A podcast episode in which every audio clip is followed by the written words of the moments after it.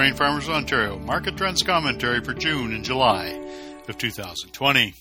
It has been a good start for the U S crops as we head into the end of June and the first part of July. As of June seventh, seventy-five percent of the American corn was rated good to excellent, much higher than the difficult year of two thousand nineteen. ninety-three percent of American corn has been planted. eighty-six percent of American soybeans have been planted by June seventh, with seventy-two percent of the crop rated as good to excellent. Tropical Storm Cristobal somewhat unexpectedly also brought rains to the Midwest in early June. Planting problems from two thousand nineteen are a distant memory, as the American Midwest is in far better shape this year versus last year, with far more acres planted. And as we careen toward the end of June, U S D A will be releasing those new planting numbers June thirtieth, which always serves as a benchmark for grain markets. On June eleventh, U S D A released their latest WASDE report, and in corn, U S D A raised old crop ending stocks by five million bushels, pushing this stocks number to two point one zero three billion bushels. This had the effect of increasing the new crop corn ending stocks by the same to a whopping three point three two three billion bushels, and U S D A maintained all the same demand numbers from the May report, including this ninety-seven million acres of corn acres planted, one hundred seventy-eight point five bushels per acre, and production pegged at fifteen point nine nine five billion bushels. The big news from the June eleventh U S D A report in soybeans was a reduction in new crop ending stocks, being pushed down to three hundred ninety-five million bushels on the lower end of pre-report estimates. Soybean crush numbers were increased by fifteen million bushels. However, the old crop soybean ending stocks were increased to five hundred eighty-five million bushels, which was within pre-report trade estimates. And as expected, U S national soybean production was left unchanged from last month's report at four point one two five billion bushels, with a national average yield of forty-nine point eight bushels per acre on eighty-three point five million acres, and the U S D A raised wheat carryover by five million bushels and raised U S production for the twenty twenty-one crop year to one point eight seven billion bushels. On June twelfth, corn, soybean, and wheat futures were higher than the last market trends report. The July two thousand twenty corn futures were at three dollars and thirty cents a bushel. The July two thousand twenty soybean futures were at eight dollars and seventy-one cents a bushel, and the July two thousand twenty Chicago wheat futures closed at five dollars and two cents a bushel. The Minneapolis July two thousand twenty wheat futures closed at five dollars and thirteen cents a bushel, with a September two thousand twenty contract closing at five dollars and twenty-five cents a bushel. Nearby oil futures as of June twelfth closed at thirty-six dollars and twenty-six cents a barrel, up from nearby futures recorded here last month in the last market trends reported twenty-nine dollars and forty-three cents a barrel. The average price for U S ethanol on June twelfth in the U S was one dollar and forty-seven cents U S gallon, up from the one dollar and thirty-four cents recorded in the last market trends report. Canadian dollar noon rate on June twelfth was zero point seven three five five U S, higher than the zero point seven zero nine five U S reported here on the last market trends report. The Bank of Canada's lending rate remained at zero point two five percent. In Ontario, as of June twelfth, Ontario planting is nearing completion. It has been staggered across the province, with some areas like the Southwest receiving various rain events holding up planting. However, generally speaking, the planting season was somewhat uneventful from a planting pros- progress perspective, except for the cold May, which saw frost and snow in many locations. Some areas were getting dry, and the remnants of Hurricane Cristobal came through on June tenth, helping some crops. Despite that, there are replants of both corn and soybeans in select areas around the province. However, this is not two thousand nineteen, the two thousand twenty Ontario planting season was much more forgiving than last year. COVID nineteen has made its mark on Ontario grain pricing. Cancellation or delays of various grain contracts were apparent last month. This continues to some extent, but export demand into the U K with their preferential Preferential trade treatment has helped to some extent. Basis levels for corn have actually increased slightly from last month. However, in an environment with cancellations and delays, that is a bit of an outlier. The increased value of the Canadian dollar in the last month has also put pressure on Ontario basis levels.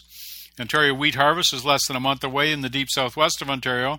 The crop looks good, having survived so much cold weather, and is a welcome crop rotation after so many wheat acres were abandoned last year. Wheat prices above six dollars with previous contracts over seven dollars will help. Standing pricing orders for wheat have been invaluable at pinpointing attractive flat prices. And you can see all our Ontario grain prices by going to the marketing section of our website. The bottom line is that it's a critical time of year for pricing grain. However, the script is not quite working out versus normal times as COVID nineteen continues to partly define our grain marketplace. Of course, there are other factors as well, one being the vestiges of the China U S trade war. However, big supplies of grain and good crops over the last few years have really added up. This is set to continue, and we'll see if Mother Nature continues to play nice. That cannot be discounted. As farmers, we know that the drill. Good benign weather will bring yet another good crop to the United States. Of course, in two thousand twenty, this is augmented by ever better genetics, which seem to add a certain bulletproofing to crop yields on an annual basis. We talk about weather effects all the time, but the next six weeks are pretty critical. Daily market and weather intelligence on U S crop growing areas will need to be watched closely. U S soybeans looking forward into August are at a distinct price advantage over Brazilian beans. You should, you would think it would be a bonanza for Chinese soybean buyers. This may be the case as it's getting up really well, but geopolitical machinations might continue to get in the way.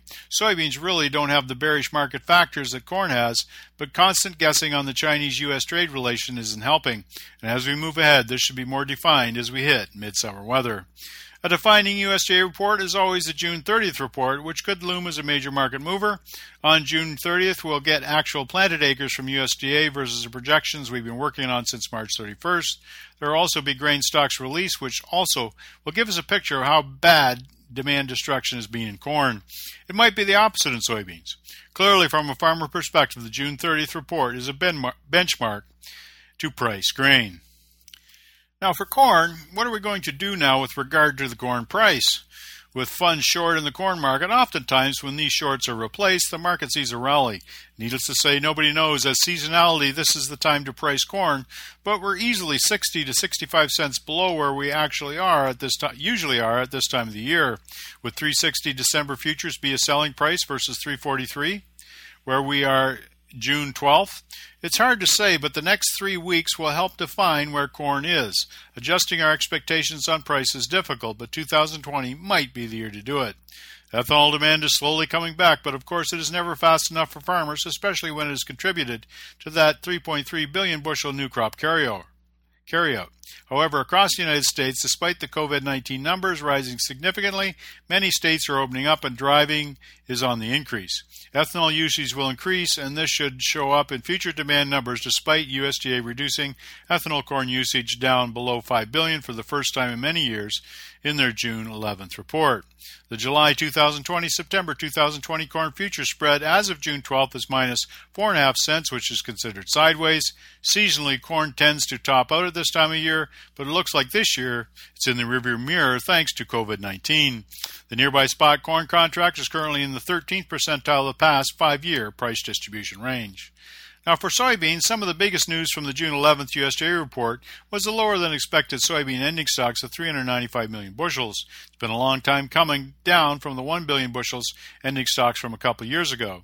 Take two or three bushels per acre off this year's projected yield, and this could easily go to two hundred million bushels. North Dakota is the U S sixth largest soybean producer, and this year's soybean planting progress is lacking. It may have a significant effect on the soybean supply and demand balance sheet going forward.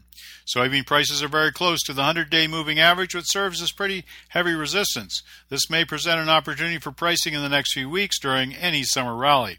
Nobody can predict the weather, but despite the price problems we have in soybeans, fundamentally we're better off from where we've been. The weather will surely right the rest of the story. Now for wheat, wheat always has a story to tell, but always has a lot of storytellers around the world. Wheat futures prices have retreated lately, partly due to the U S harvest pressure, and the U S D A report further doc- documented the onerous world stocks of wheat that continue to grow. In the U S, a weaker dollar is helpful to wheat, and the opposite, not so much. Needless to say, U S D A projected a new crop wheat number at nine hundred twenty-five million bushels, which is on the low side of historical estimate. In Ontario, the wheat crop continues to move forward toward harvest, having come out the other side of a very cold May. Fungicide treatments are being applied as of June twelfth, staggered across the province as we head toward the finish line. A surge in Canadian dollar at point seven three five five has taken some of the effervescence out of the Canadian basis levels. This will need to be watched closely over the next four weeks as harvest prices are further defined.